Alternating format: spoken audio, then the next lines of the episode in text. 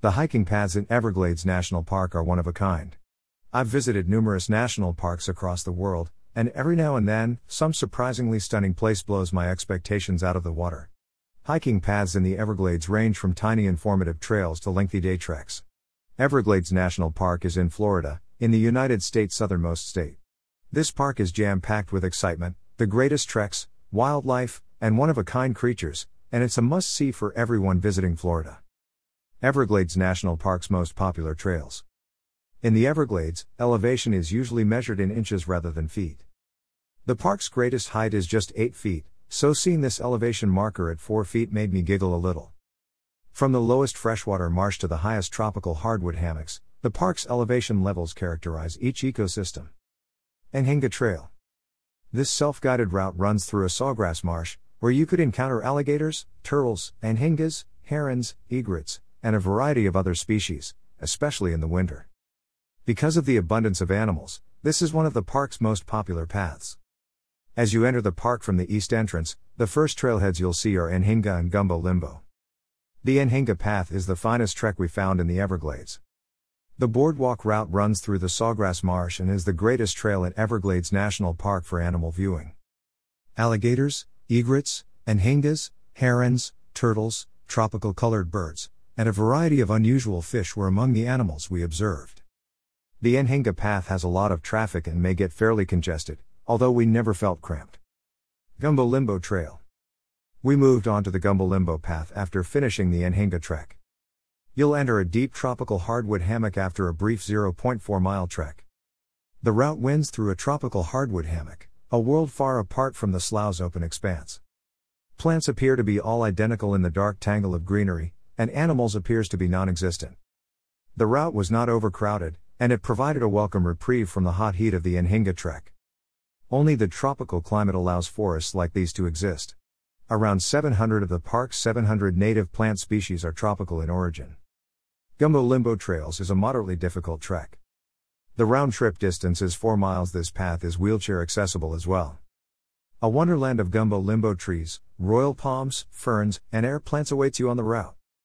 As you travel along, you'll come upon a short boardwalk.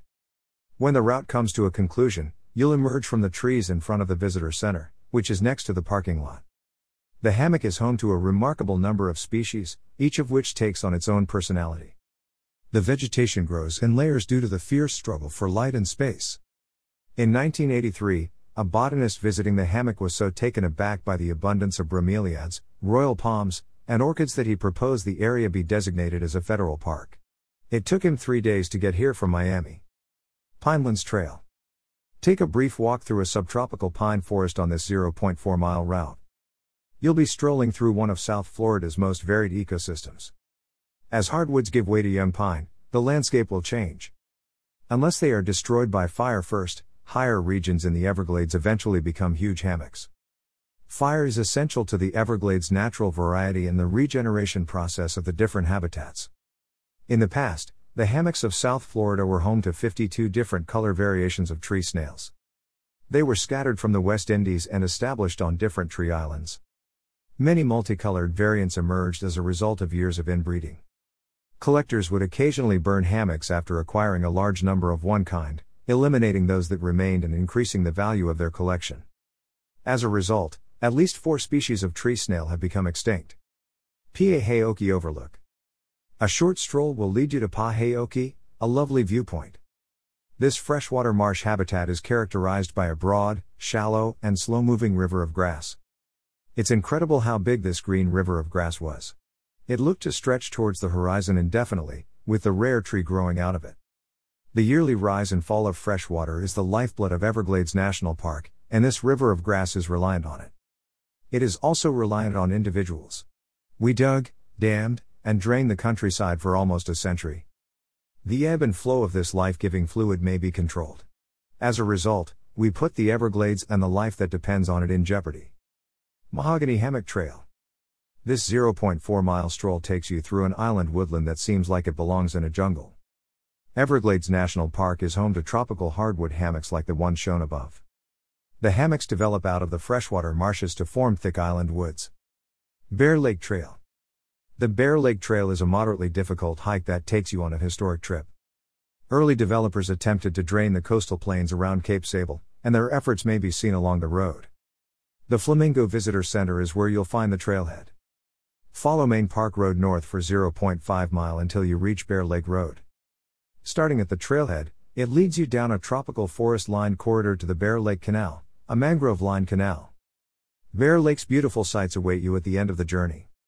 Christian Point Trail. The Christian Point Trail is regarded as one of Everglades National Park's most difficult hikes. This path is not maintained, despite the fact that it is available. To get to the path, proceed to the Flamingo Visitor Center and then north on Main Park Road for 0.8 mile until you see the Christian Point Trailhead on the right. The journey begins in a mangrove forest before entering a wetland, accessible via a boardwalk. After passing through the mangrove forest, you'll come to a tiny prairie that leads to a larger marl prairie. Snake Bight, a portion of Florida Bay, is located on the other side of this grassland. As you go on, you'll pass through a buttonwood and black mangrove forest before seeing views of Snake Bight and the remainder of Florida Bay. Coastal Prairie Trail. The Coastal Prairie Trail in the Everglades is a difficult hike.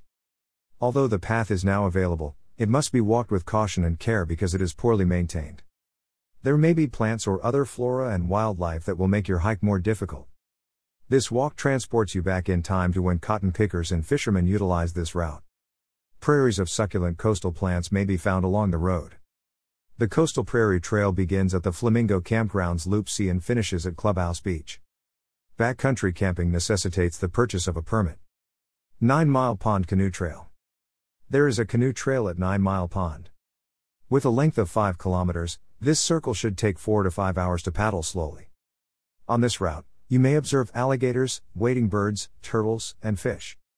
Carry rain gear, food, a personal flotation device, PFD, for each canoeist, a spare paddle, and a waterproof gear bag. How to get to the Everglades National Park? Because the glades are so large, seven airports serve as entry points.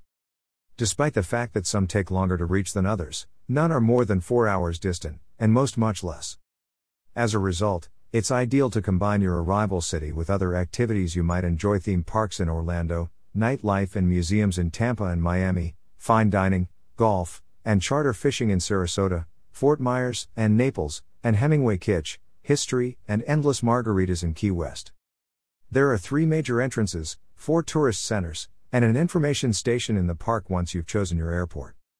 On the park's east side, the Shark Valley and Ernest F. Cole Visitor Centers, as well as the Royal Palm Information Station and Bookstore, are all conveniently accessible from Miami and provide ranger led activities. The 45 foot tall, 360 degree viewing tower in Shark Valley is a popular visit. The Gulf Coast Visitor Center, located near Everglades City on the park's west side, is easily accessible from Naples and serves as the finest entrance point for the 10,000 Islands region, a birding, fishing, and kayaking paradise. The Flamingo Visitor Center is located on Florida Bay, at the park's far southern edge, and may be reached by automobile from Miami or by boat from the state's east and west coastlines.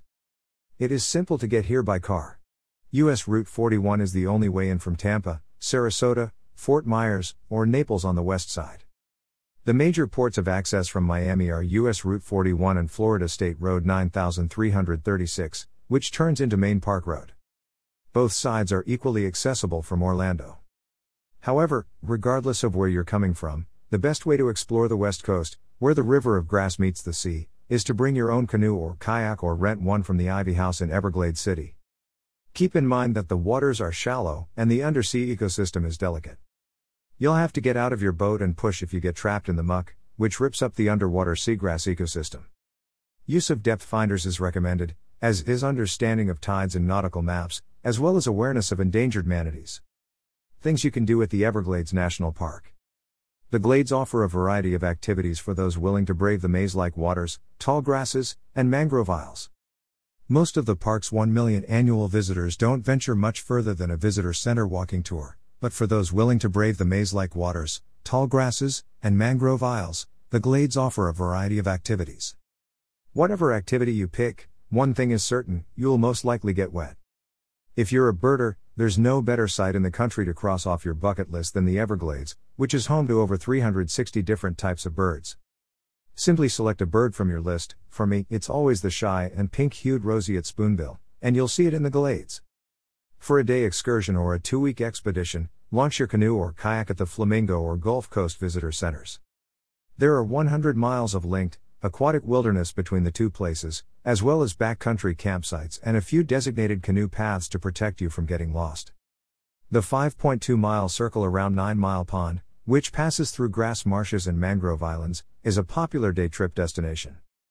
Those who become lost, though, keep park rangers busy with frequent rescues. You may catch more than 70 different species of fish here, and the first step is to acquire a license from the Florida Fish and Wildlife Conservation Commission's website. The park itself has some special regulations outlined here. For freshwater locations, light tackle is sufficient. I catch a lot of panfish, catfish, and bass using crawlers. Final words. The state of Florida has a lot to offer visitors. Yes, there are beaches and artistic neighborhoods, but it is natural wonders like the Everglades that will delight you. Biscayne National Park should be on your bucket list if you enjoy eco adventures. This national park is easily accessible from downtown Miami. Biscayne is known for its turquoise oceans, green islands, and fish filled coral reefs, as well as its nautical heritage, which includes pirates and shipwrecks. After the Everglades, you should go to Big Cypress National Preserve. The swamp of Big Cypress is primarily made up of cypress trees, of rainwater. It is also near to Miami, similar to Biscayne. Before visiting any of the other national parks in Florida, make sure that you go ahead with at least one of these trails. Then you can get the best experience that the park has to offer.